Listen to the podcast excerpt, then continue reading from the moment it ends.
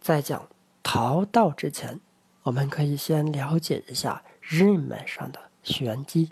玄机与桃道是两两相对、前后呼应的。玄机在天文学中代表的是北斗星的枢纽。北斗星终年旋转不停，就好像我们人体任督二脉气血的运行一样，常年不息。北斗星就像一个羊角一样，循着一个方向运行，不同时间到达不同的地点。这就好比。人体的气血，从长强开始，经过深昼，到达百会，然后经过前额与任脉相接，然后再转入长强，进入督脉，在人体上周流不息。桃道和玄机，就是这个循环当中的两个重要地方。为什么叫桃道呢？因为在古人看来，物体旋转最快的莫过于桃金，所以用桃来称呼这个穴，形容气血循行的速度很快。去陶吧玩过的人可能知道，未成陶器的泥胚开始是放在一个平盘上的。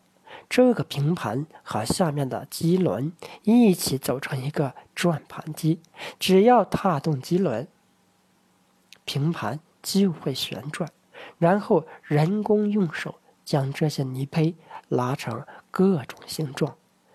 古人认为，大道天道循环，小道人体气血循环，周而复始，就和这陶镜一样。万事万物就在这不停的循环过程中被创造出来，气血也只有这样不停的循环运转，才能使阴阳协调，不偏不倚。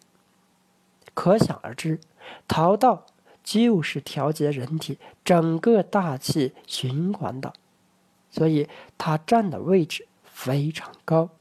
桃经在中间旋转，牵动四旁，必然会产生风。逃到右下边的穴就是风门穴。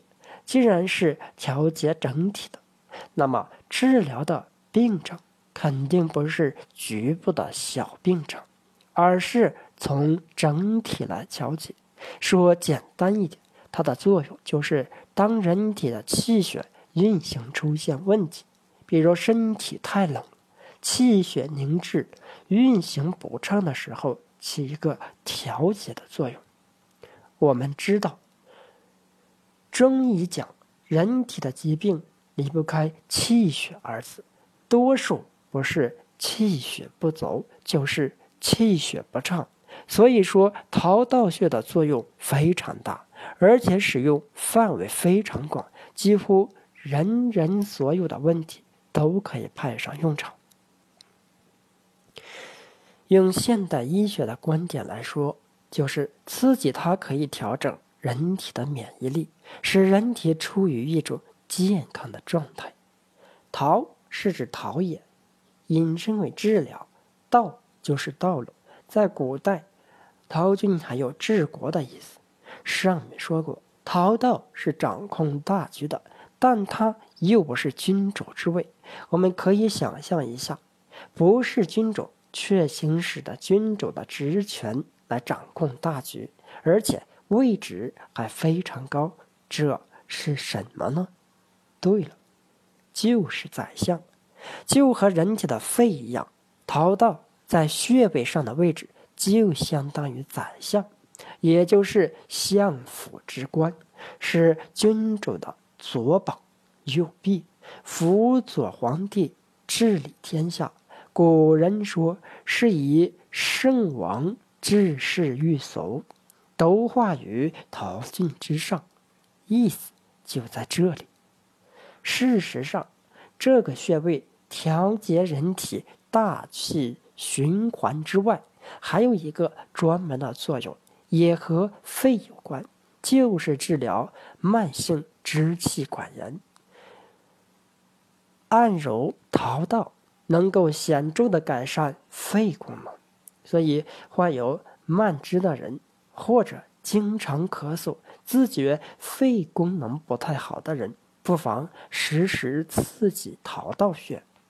我们在按摩的时候，可以低下头，一手将头按住，另一只手的大拇指顶住穴位，其余四指抓住脖颈得力，用大拇指按揉。按摩的时候多用点劲，每次按摩大约一百下左右，慢慢的肺功能会有一个很好的提升。